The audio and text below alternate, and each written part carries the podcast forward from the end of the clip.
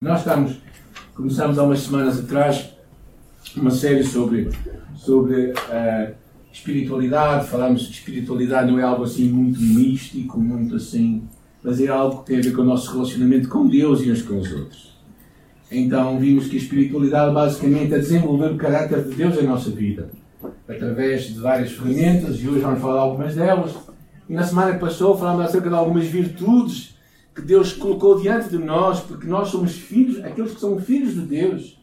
Pedro fala que nós temos preciosas promessas e que, e que o poder de Deus nos tornou participantes da sua natureza.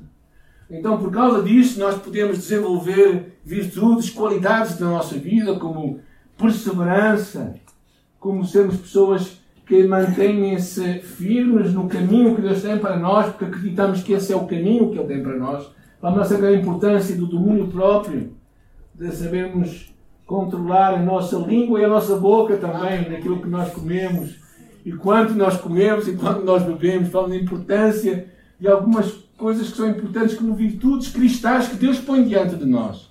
Sermos pessoas piedosas que amam a Deus e que têm Deus como referência na sua vida. Hoje vamos iniciar uma vamos iniciar o, a falar sobre a questão das disciplinas espirituais. Como eu chamo, hábitos de gente espiritual. Então, são hábitos que nós temos de criar na nossa vida que são importantes para que nós possamos desenvolver uma boa espiritualidade. E vamos falar hoje de três, não é? Ah, esta questão de hábitos é importante porque, porque é forma de nós nos podemos conhecer e relacionar melhor com Deus. É? Um dos tempos da minha vida importantes foi o meu tempo de serviço militar. Eu fiz tropa em Santa Margarida, para aqueles que não conhecem, que é perto de Abrantes, lá para o centro. E lá muita gente, né? aquilo era, um, era, um, era uma brigada, a Brigada Mista Independente, e dentro daquela brigada havia muitos quartéis, e um deles era o Quartel dos Comandos, onde eu fiz o meu serviço militar. E estava uh, casado há um ano somente com a Jacinta, e eh, nós não tínhamos normalmente o fim de semana, eles gostavam de nos dar o fim de semana fora do fim de semana. Entendem? Aquela ideia de dar um fim de semana à terça ou quarta-feira, para que no fim de semana em que toda a gente estava em casa, nós estivéssemos lá no quartel, naturalmente a guardar a Brigada Vista Independente. Era parte do próprio, da própria guerra psicológica que nós éramos preparados para ter. É? Mas durante esse tempo, é, uma das coisas que nos ajudava era, era escrever cartas. Alguém sabe o que é escrever cartas com menos de 30 anos? Com menos de 30 anos, não, você de 30 anos. Agora, escrever cartas é, é, é uma disciplina curiosa para alguns, os mais antigos, não é? é? Na altura em que não havia, nem havia telemóveis. Como é possível? Havia um mundo sem telemóveis. Havia, eu na verdade não tinha acesso a telefone, porque lá não havia, dentro do quartel, não havia hipótese de telefonar para ninguém.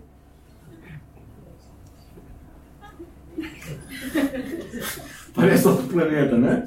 Mas era assim. Então, mas sempre que eu podia escrever para a minha esposa, uh, sempre que eu podia estar perto, sempre que eu podia. Isso nos dava um tempo muito especial. Porquê? Porque nós uh, conversávamos, porque nós estávamos juntos, porque nós alimentávamos um relacionamento que era importante para nós. E naquela altura, ainda por cima, não tínhamos filhos, não é? Para nos distrair. Eles vieram nesse caminho. João nasceu, estava eu no serviço militar, ainda mais para a frente. Agora, o, o que é que são estes hábitos ou essas disciplinas espirituais? Há uma definição que há disciplinas espirituais são disciplinas pessoais e corporativas que promovem crescimento espiritual. Hábitos, hábitos, o que é que são? Hábitos. Sabe o que é um hábito? É uma coisa que nós fazemos repetidamente. Então quero que vocês comecem a pensar, isto que vamos falar são coisas que nós devemos ter isto como algo para nós vivermos, hábitos em nossa vida. Hábitos de devoção e cristianismo experimental que têm sido praticados pelo povo de Deus desde os tempos bíblicos. Algumas coisas, alguns reparos, algumas considerações que eu queria fazer antes de entrarmos neste assunto. A primeira delas é que as disciplinas espirituais são práticas cristãs que demandam um esforço intencional e deliberado. Ou seja, é algo que tu decides fazer e que tu te vais comprometer a fazer. Quer tenhas vontade, quer não tenhas tanta vontade. Não sei quantos de vocês acordam todos os dias bem dispostos, de manhã, dizem assim: que bom que eu vou trabalhar. Sou tão feliz por ir, ir a, a abençoar os meus amigos que trabalham comigo, para ser parte de uma equipa. Não sei quantos de vocês têm essa motivação todos os dias. É? Imagino que todos. Ou não. Mas vocês têm, claro, um hábito que vocês criaram, é, é ir trabalhar. E então, muitas vezes, há este desejo, há este esforço intencional. Então, disciplina espiritual também tem a ver com um esforço intencional. Eu nem todos os dias acordo assim, ai que bom que vou ler a Bíblia e orar. Às vezes não, é, não, tem esta, não, não consigo ter essa boa disposição. Outra coisa que eu acho importante antes de entrarmos no assunto é um erro a negligenciar estas disciplinas, mas também é um erro cair no legalismo de fazer destas disciplinas leis ou ainda passos para nós termos a salvação. Porque eu sou assim, porque eu faço isto, então eu vou ser salvo. Ou então eu vou ser mais santo do que os outros. Curiosamente, este foi o pecado dos fariseus. Por cumprirem tudo tão bem, mas tendo um mau coração, não conseguiram ser o que Deus queria que eles fossem. Então, nelas em si próprias não existe não existe nelas mesmas, na obediência a elas, um mérito próprio. Mas são ferramentas para nos ajudar. E outra coisa importante, não é? por isso é que eu digo, a prática dessas disciplinas não nos dão o mérito da santidade. Ou seja, mas, mas ao mesmo tempo é como lançar uma semente. Se tu lanças uma semente, o que é que tu vais esperar? Que ela dê frutos. Então, quando lanças uma semente de disciplina espiritual, tu sabes que aquilo vai produzir fruto na tua vida. Mas não é meramente pelo ato de tu viveres aquela disciplina, tu vais ser uma pessoa mais espiritual.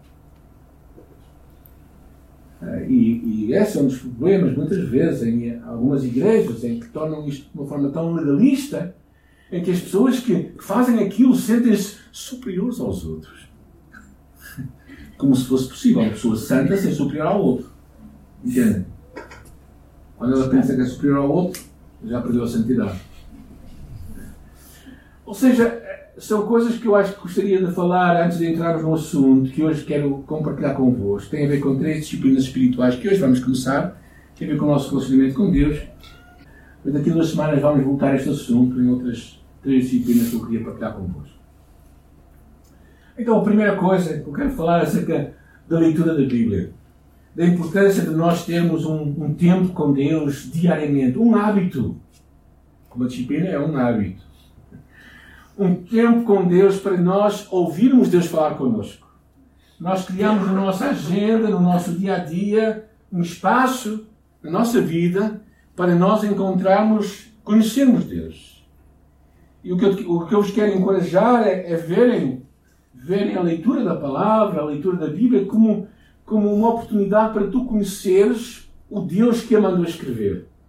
Ou seja, como para tu veres o que está na sua alma, o que está no seu coração, para tu conheceres mais a Deus.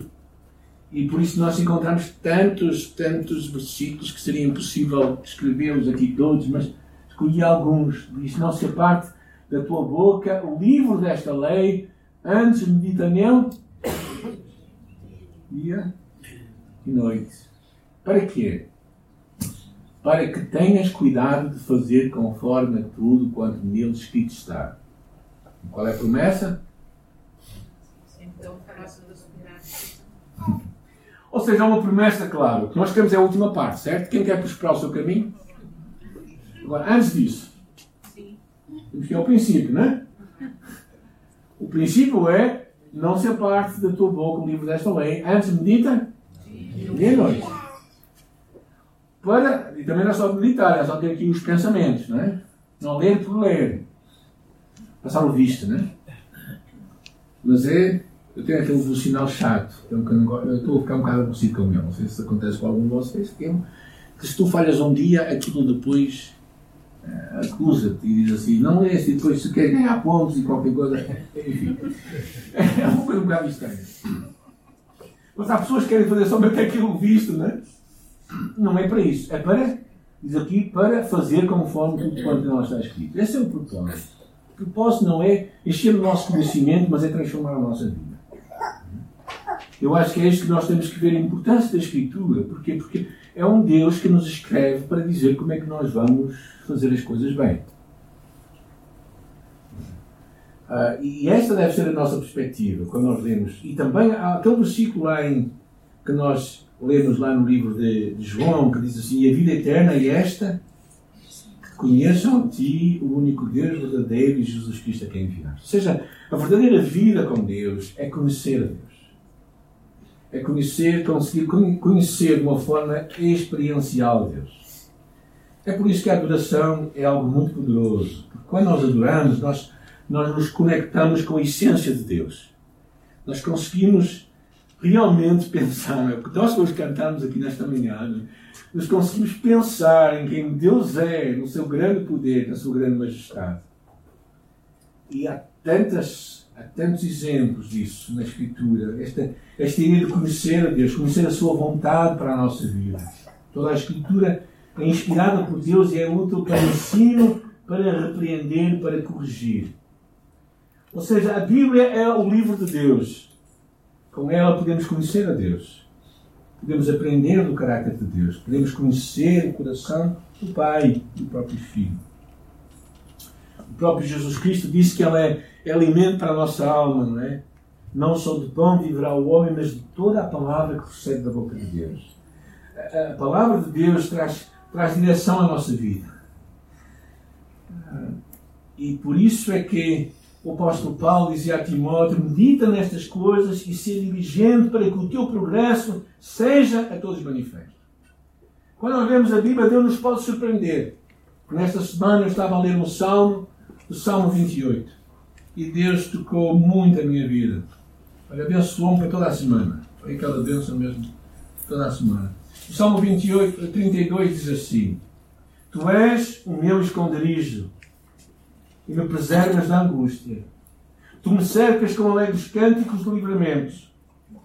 E depois, o versículo que me tocou muito, o versículo 8, diz assim: Vão ensinar-te e mostrar-te o caminho que deves seguir. E reparem o que diz a seguir: E arte-ei? Sem perder a vista. Não sei o que é que isto vos diz. Estava à procura de uma imagem para pôr isso aqui. Ah, Deus diz assim, não é? Vou ensinar o caminho que deves seguir e depois diz assim, vou-te guiar sem te perder de vista. Sabem o que é que estão entendendo? As duas uma. Ou nós vamos no caminho dele e ele não nos vai perder de vista, ou nós vamos no outro caminho e ele não nos vai perder de vista. Ou seja, o amor de Deus por ti e por mim é, é tão grande que ele não nos vai perder de vista. A imagem que me deu foi que foi a imagem de um pai com um filho pequeno, é? que sai aqui da, da igreja, não é? que sai aqui da igreja, que vira aqui à esquerda, que vai aqui para quando vem os carros, não é? E o pai não perde o filho de vista. Porquê? Porque o ama.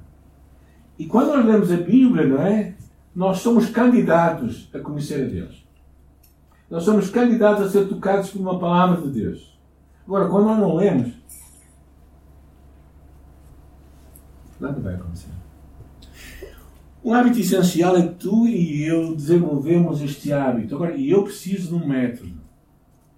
Eu não posso acordar de manhã e dizer assim: hoje vou, abro a Bíblia aqui. Não consigo. Eu tenho que ter um método, tenho que ter um sistema para a coisa funcionar comigo. Talvez precise também de um sistema. Pode ser um devocional, nós temos alguns lá, lá fora, vocês podem levar. Temos devocionais, que as pessoas podem usar. Há muitos aplicativos não é? no, no telemóvel. Qual aplicativo vocês usam? Quem é que usa aplicativos para ler a Bíblia? Quais é que são? Uso o YouVersion. Hã? YouVersion. Glorify. Glorify não gosto tanto. Eu faço também, mas eu, é daqueles que quando eu, quando eu falho ou quando eu não carrego nos botões certos, aquilo diz, não fizeste. Eu assim, não, eu fiz, só que não carreguei. Mas há muita coisa ao nosso pão diário, há muita coisa que nós temos. Mas para mim é importante ter um método, ter um sistema. Alguns estão a ler a Bíblia pela segunda vez, completa, não é? Ou seja, pessoas estão a é importante nós termos um sistema e para mim ajuda. Né? Uma forma também nós lemos a Escritura é usando o método bíblico indutivo, que é basicamente é observar o que o texto diz, por isso ler o texto, procurar compreender o que é que o texto está a dizer, interpretar e a terceira coisa é aplicar. Ou seja, procurar ver como é que aquilo é relevante para nós. Porque a Bíblia não é preencher o nosso conhecimento. A Bíblia é também e principalmente para transformar a nossa vida. A disciplina de disciplina é um hábito intencional. Tu tens de criar este hábito na tua vida. Ah, se eu tivesse a vida do pastor, aí eu conseguia criar este hábito. Esquece! o pastor também tem que criar um hábito, porque senão não vai ler a Bíblia. Pelo menos para a sua devoção. Vai ler a Bíblia para ensinar. Mas isto não conta. Conta para nós, como discípulos de Jesus. Então eu te quero encorajar a ter. Talvez não possas ter muito tempo, talvez comeces pouco tempo. Mas o importante é que tu comeces. E cria um hábito. Cria um lembrete no telemóvel, pi, pi, pi, pi, qualquer coisa assim, qualquer coisa que te incomode, mas que te lembre que tu tens que ler a Escritura. Porquê? Porque se tu não lês a Escritura, tu não vais conhecer a Deus. Tu não vais saber quem Deus é. E, e claro, este é, este é um hábito que é tão importante. Tão importante. Às vezes as pessoas pensam que aquilo que eu sei da Bíblia, aquilo que eu decorei da Bíblia, eu decorei quando fui para a escola bíblica, esqueço, eu decorei quando tinha principalmente meus 15 anos de idade. Porque eu lia a Escritura, tinha versículos em papéis que eu andava no autocarro, eu apanhava 12 autocarros por dia. 12. Alguém sabe o que é isto? 12 autocarros. Era daquele tempo em que nós tínhamos duas horas para almoçar e, como bons portugueses, íamos a casa porque não havia dinheiro para comer nos restaurantes íamos a casa almoçar e voltávamos de, para o trabalho. Não é? Eu pegava três, mais três, mais três, mais três. Então, tinha muito tempo no autocarro. Então, eu tinha versículos bíblicos, que decorava assim, com os meus 14, 15 anos. Foi aí que eu decorei a maior parte da Escritura que eu hoje conheço. Então, quero encorajar não é? A, ler a Escritura, a tirar tempo para estar com Deus. A segunda coisa que nós vamos falar é como a oração. Né? A oração, e eu falo aqui, um filho que se aproxima do pai. E uh, a oração é das coisas mais que podem ser mais autênticas e mais simples para fazer. A nossa vida tem que ser desenvolvida também com oração. É, parte das reuniões de oração que nós temos aqui na igreja, aos domingos pela manhã, às nove e meia, também alguns se encontram às sextas-feiras, à noite aqui, e outros nos seus pequenos grupos têm tempos de oração. Também há um momento em que tu e eu temos que desenvolver estar a sós com Deus. A oração não é uma opção. Jesus, quando fala, diz se orardes, mas ele diz quando orardes. O que significa que ele tem, ele tem claramente na sua mente que isto vai acontecer. Não é?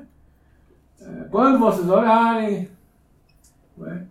Isto acontece em muitos versículos, em muitas partes da Escritura. Não é, não é algo que, ah, é, se, eu, se eu quiser. Não. Jesus já tinha na sua mente que um discípulo de Jesus vai orar. Não é algo opcional. Alguns dizem que a oração é chata. Se calhar, para eles. Na verdade, para vos ser muito honesto, quando há reuniões de oração, eu nunca venho, quase sempre nunca venho muito motivado. Vou ser muito honesto. Não venho com aquele desejo, não, eu vou orar. Não. Eu venho empurrado por uma coisa que é uma disciplina, que eu acredito que é importante para a minha vida, que é orar. E por isso eu venho. E sempre saio diferente. Porquê? Porque orar eu digo aqui também, é uma forma de amar. Uma forma de nós amarmos a Deus. uma forma de nós cultivarmos um relacionamento com Deus. Não é despejar informação ou pedidos. Eu acho que muitos dos problemas das reuniões de oração é quando elas se tornam basicamente uma lista de pedidos que nós fazemos ao Pai. É? E claro, vocês percebem a maldade que isto tem. Com a maldade que é quando um filho chega à tua casa e diz ao pai e começa a derramar a lista de pedidos. Então diz assim, mas às vezes que eu sou um multibanco ou quê? Há muitos de nós pensamos de Deus assim, não é? Em vez de desenvolvermos um relacionamento, desenvolvemos um negócio. Muitos pensam em Deus assim, como uma pessoa que nós vamos negociar. Se eu, se eu for uma pessoa ah, que se orar muito, Deus vai me responder. Mas não, oração basicamente é um relacionamento. Um relacionamento.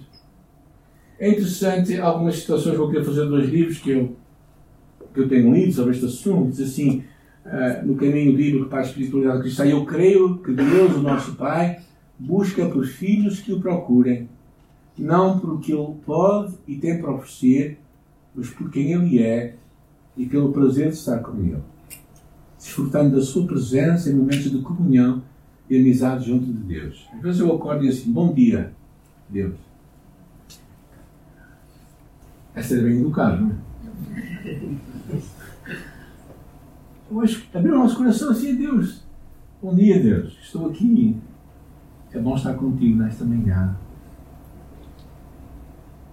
E abrimos o nosso coração para Ele. A oração não existe para informar a Deus o que Ele já sabe a respeito das nossas necessidades mas para gozar da alegria de experimentar a sua vontade justa e soberana e no mais as outras coisas nos vão ser acrescentadas. Claro que há, há espaço para nós abrirmos o nosso coração, quando nós vemos, já falamos da oração do Pai Nosso há pouco tempo atrás, e falamos da oração do Pai Nosso como um estilo de vida, no qual, no princípio, começamos pensando no Reino no Rei, e depois, então, na segunda parte, pensamos em nós e nos outros. Mas o que basicamente nós precisamos de pensar na oração não é somente como uma lista de coisas, mas como um relacionamento. Eu gosto muito de pensar assim: a oração não muda Deus, a oração muda mim. Porque Deus não precisa ser mudado, nem convencido. Nós é que precisamos ser mudados e convencidos. Calhar todos nós temos algumas experiências de oração. E, é, e realmente é, é assim, quer dizer, a oração vai nos ligar com Deus. E mais que tudo traz este descanso, esta confiança de que o nosso Pai está perto, que Ele nos ouve, que nós estamos a ter um relacionamento com Ele, estamos, temos um Deus que está realmente atento. Ah, já está à frente. E percebemos isto também na vida de Jesus. A oração na vida de Jesus era uma prática constante. Uh, vemos tão claramente isso. Há muitas passagens que eu podia escolher, escolhi esta, não é? Porém, o que se dizia a seu respeito cada vez mais se divulgava e grandes multidões afluíam para ouvir e eram curadas das suas enfermidades. E ele, porém, se retirava para lugares solitários e orava. Por que, que o Filho de Deus orava? Ele era todo poderoso. Hum? que é que ele pedia ao Pai? Eu acho que a não ser que ele vivesse na sua vontade. Porque ele pedia todas as coisas. Eu acho que Jesus orava naturalmente para alimentar um relacionamento com o Pai, para que o seu coração pudesse estar sempre perto do coração do Pai. E o que ele nos mostra nesta passagem e em tantas outras é que a oração não é tanto uma questão de tempo, é uma questão de prioridade, é uma questão de amor. Eu sei que tantas vezes esta é uma das áreas em que eu tenho que trabalhar mais como na minha própria vida. Em ser disciplinado a ter tempo de oração com Deus. A deixar que não sejam os problemas a parar-me, mas seja o amor a parar-me. Porque muitas vezes, quando nós oramos a sério a Deus, é quando, quando as circunstâncias nos param.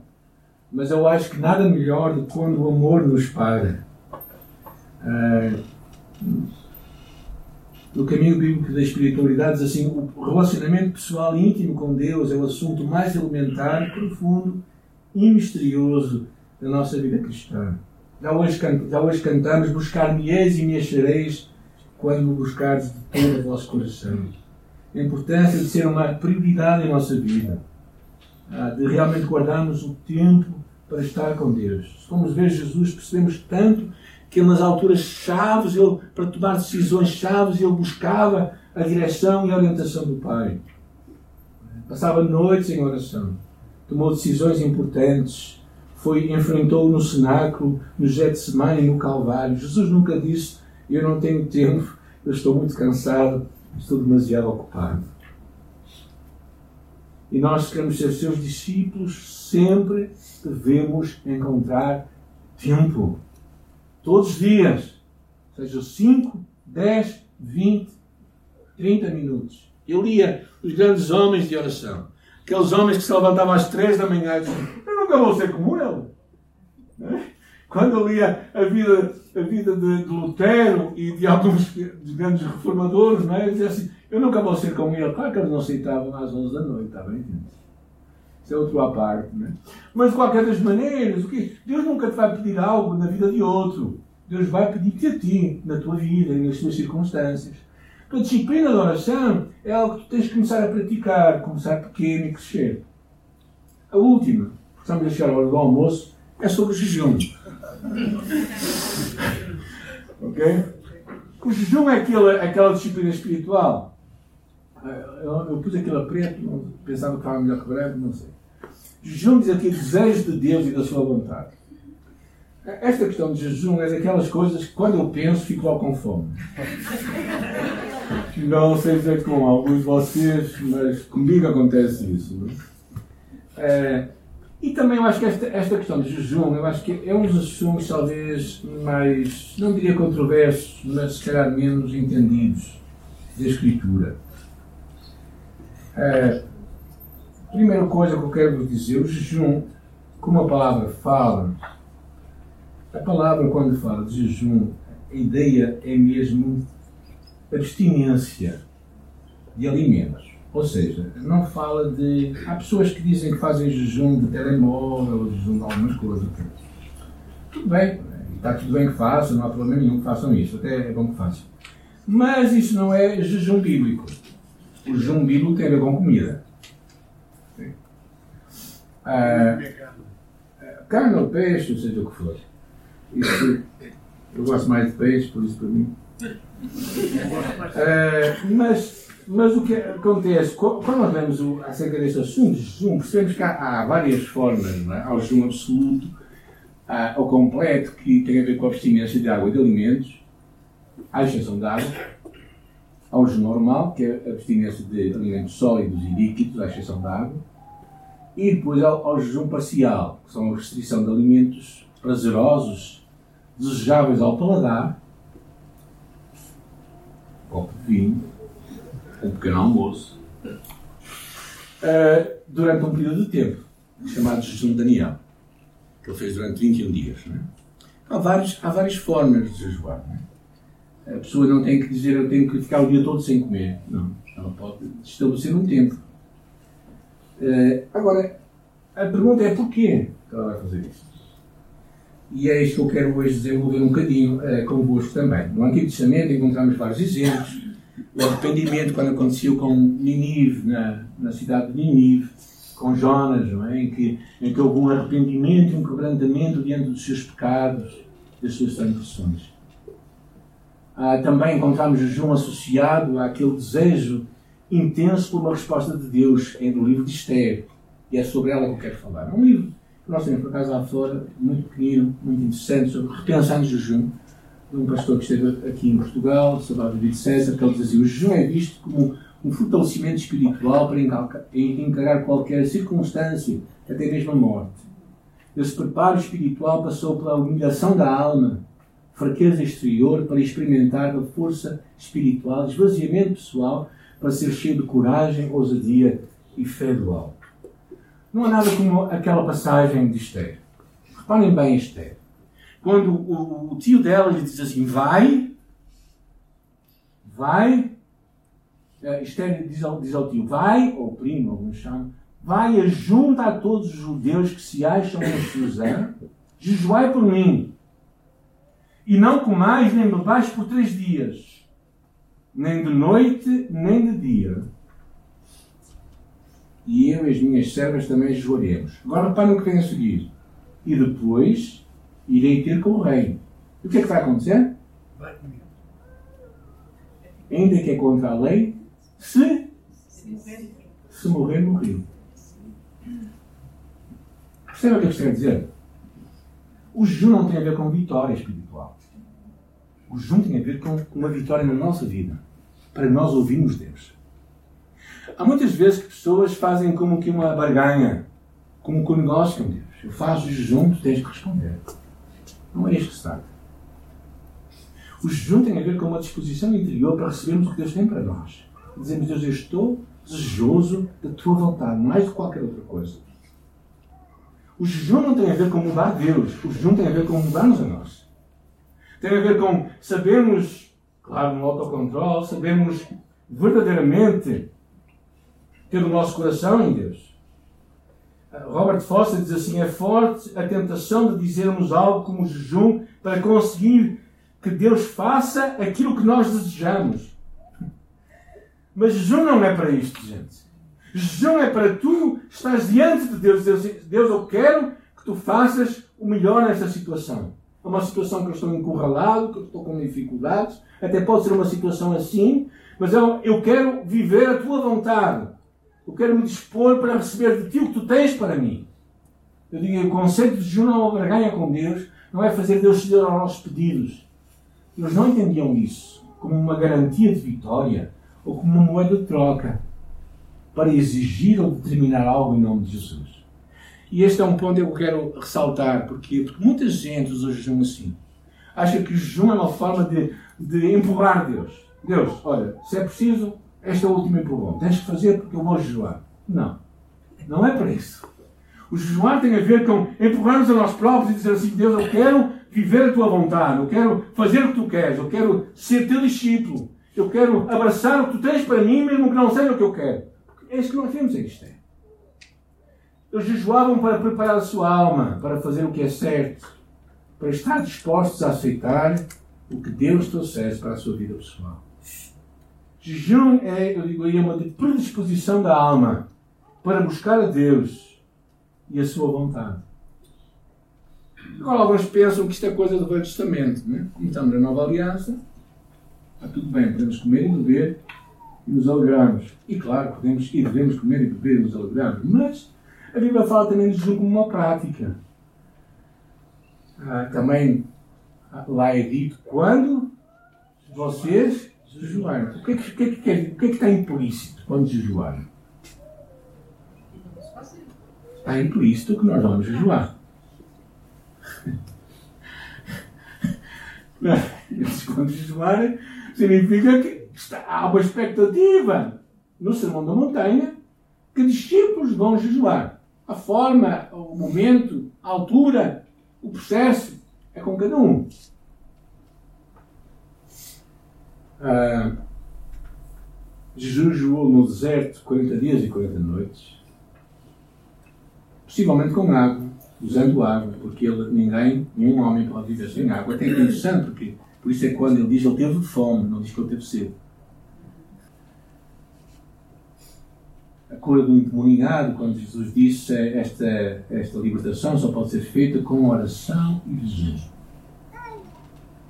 Quando há a seleção dos missionários, em que eles buscam a vontade de Deus, quem é que seria como missionário da igreja da Antioquia, em Atos capítulo 13? Eles jejuam e buscam a direção de Deus. Então, Agora, quando nós fazemos isto também, isto não nos dá mais mérito. Lembra-se do que eu falei no princípio? Não dá mais mérito às pessoas que fazem, àquelas que não fazem. Não, mas aquilo que dispõe-nos a nós para vivermos o que Deus tem para a nossa vida. E nesse aspecto vai nos ajudar a crescer na nossa fé e na nossa caminhada com Jesus. Mas não é por nós fazermos, automaticamente vamos receber o que é que seja. Porque se alguém jejuava, seriam os fariseus. E, no entanto, as motivações dele eram erradas. Por isso, o jejum não pode ser uma forma de religiosidade aparente ou falsa, mas tem que ser algo de coração para buscar a Deus acima de tudo e a sua vontade. E neste ponto eu quero vos encorajar a encararmos o jejum é, como realmente uma. revelar as coisas que nos controlam. Eu quero falar sobre isto. Porque quando eu jejuo, eu não sei como vocês, mas eu realmente fico mais espiritual. Pelo menos no primeiro momento. Às vezes fico mais irritado, fico mais chateado. Não sei se acontece com alguém. Comigo acontece. Ou seja, vem ao de cima uma série de coisas. Eu peço, se calhar é por causa do meu jejum que está a acontecer. Eu achei interessante uh, esta leitura da celebração da disciplina de Robert Foster, que ele diz assim: Cobrimos com alimentos e com outras coisas boas aquilo que está dentro de nós. Mas no jejum, estas coisas vêm ao de cima. Se o orgulho nos controla, isso será revelado. Ira, amargura, ciúme, discórdia, medo, se estiverem dentro de nós, vão aflorar-se durante o jejum. O princípio, a princípio iremos racionalizar dizendo que a ira é devido à fome e depois vamos descobrir que estamos irados por causa do espírito de ira que está dentro de nós. Podemos alegrar neste conhecimento porque sabemos que a cura está disponível mediante o poder de Cristo. Isto trouxe alguma descanso à minha alma, ou clarificação. Quando eu jejuo, nem sempre eu me torno mais aparentemente espiritual. Às vezes, as primeiras coisas que vêm ao de cima são coisas que não são muito boas, mas que revelam o que está verdadeiramente lá dentro. Então eu vos quero encorajar. Não é se jejuarem, é quando jejuarem. O que eu vos quero encorajar é, é conseguirem perceber que isso não é uma coisa só para alguns mais espirituais, uma coisa para aqueles que são cristãos, discípulos de Jesus. Encontrem um espaço, um momento. E, claro, cada pessoa vai determinar, e como a palavra diz, quando jejuares, lava a cara, põe rima. Ou seja, não desde nas vistas que estás muito triste, não é? é Porquê? Porque não é para os homens te verem, mas é para Deus te ver. E para que tu mostres uma coisa. E foi uma coisa que me veio à minha mente enquanto fiz o meu último tempo com Deus. Eu tenho mais fome de Deus do que fome da comida. E eu acho que isto é, quando chegas a este ponto, para perceber que Deus é mais desejável do que a comida que tu perdes, então Deus torna-se torna o centro do jejum. E, uh, e eu acredito que eu acredito que quando nós jejuamos e buscamos a direção de Deus, nós vamos ver as coisas acontecer. Muitos de vocês, nenhum de vocês estava aqui, a não ser o meu filho João, que está ali sentado, pequeno, pequenino.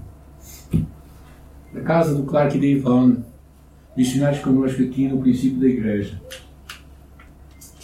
tínhamos sido mais ou menos expulsos da minha casa porque cantávamos. Os vizinhos não gostam de música, agora me metem uma cantoria que eu não gosto, mas pronto. Mas eles pediram-nos para nós não fazermos mais reuniões ali. Então mudámos para a casa do Clark e de Ivone. E quando fomos para a casa do Clark e de Ivone, o que é que os vizinhos deles fizeram? Pediram para não termos mais barulho naquela, casa, porque uma igreja numa casa nunca se viu. É? Um país católico, onde há templos, como é que se vai meter uma, uma igreja numa casa? É? Então pediram-nos para sair. Nessa altura nós ficamos desesperados. Ninguém nos queria alugar casas. Foi naquela altura em que a Universal, o Reino de Deus em Portugal, fez aquela, aquela, aquela, aquela guerra para comprar o Coliseu do Porto. Lembram-se disso? Alguém se lembra? e, e aquilo criou muitas polémicas aqui na, na, comunidade da cidade do Porto. Ninguém queria alugar os evangélicos. Parece que o nosso dinheiro não era a mesma coisa que o dinheiro dos outros, eu dizia. Naquela altura nós jejuamos e buscamos a Deus. E, e várias vezes na nossa história de igreja isto aconteceu. Se calhar, e tenho de confessar, o conforto e às vezes vivemos em momentos diferentes, nos leva a esquecer a importância de sintonizarmos o nosso coração com Deus, no jejum também. Eu vos quero encorajar a, a buscarmos a Deus, a fazermos estas práticas, estas disciplinas espirituais, como algo intencional em nossa vida. Não digas a Deus, Senhor, se tu queres que eu tenha tempo a sós contigo, para ler a Bíblia e, e orar, então acorda-me. E Deus não os vai deixar dormir toda a noite vocês ficam zangados Deus. Não, procurem estabelecer este em vossa vida. Deus põe isto no vosso lado e Deus diz: tira tempo para me encontrar, para me conhecer, para ter um relacionamento comigo, para ter uma espiritualidade sadia. E estas três ferramentas são ferramentas para trazer uma boa espiritualidade em nós. Falar com o Pai de uma forma constante. Preparar o nosso coração da prática de jejum. E claro, isto vai ter que ser a tua decisão, a minha decisão. Recordo o que eu disse no princípio. Disciplinas espirituais é uma decisão, uma disposição tua e minha para obedecermos a Deus. E estas três disciplinas é parte disso.